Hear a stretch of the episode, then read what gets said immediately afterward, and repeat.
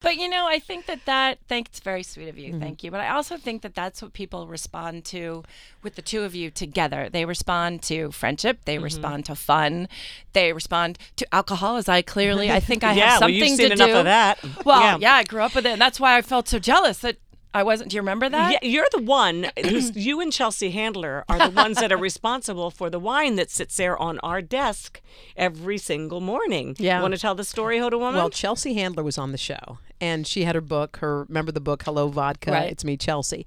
So our producers thought it would be fun and cool to bring out drinks, like just have a one of all our kind of vodka Yeah, so Right. cocktails. walked them out. It was great. So you came on. 10 a.m.. I don't remember when it Yeah, was. it was like 10, 10, 10. Yeah. Okay. All right, that's okay then. A week later, Brooke comes on, and and you said something like, "Where's mine?" Well, there Where's was my no, cocktail? There was no cocktail, no wine, nothing. I was like, And what I am I, s- chopped liver? and, I- and- nothing? and then we were like, "Get Brooke a drink," and then pretty soon it started. Everybody you started started, the saying- trend. Joel yeah. McHale ca- showed up one time with his own bottle of Hennessy, and we Yeah. said, "What is this?" Yeah. And next thing you know, our producers put a glass of wine out there, and we—that was like nine years ago, and I can't believe That you're that still nobody drinking. has said anything. A couple of The people amount in of nine alcohol years you've consumed. I know.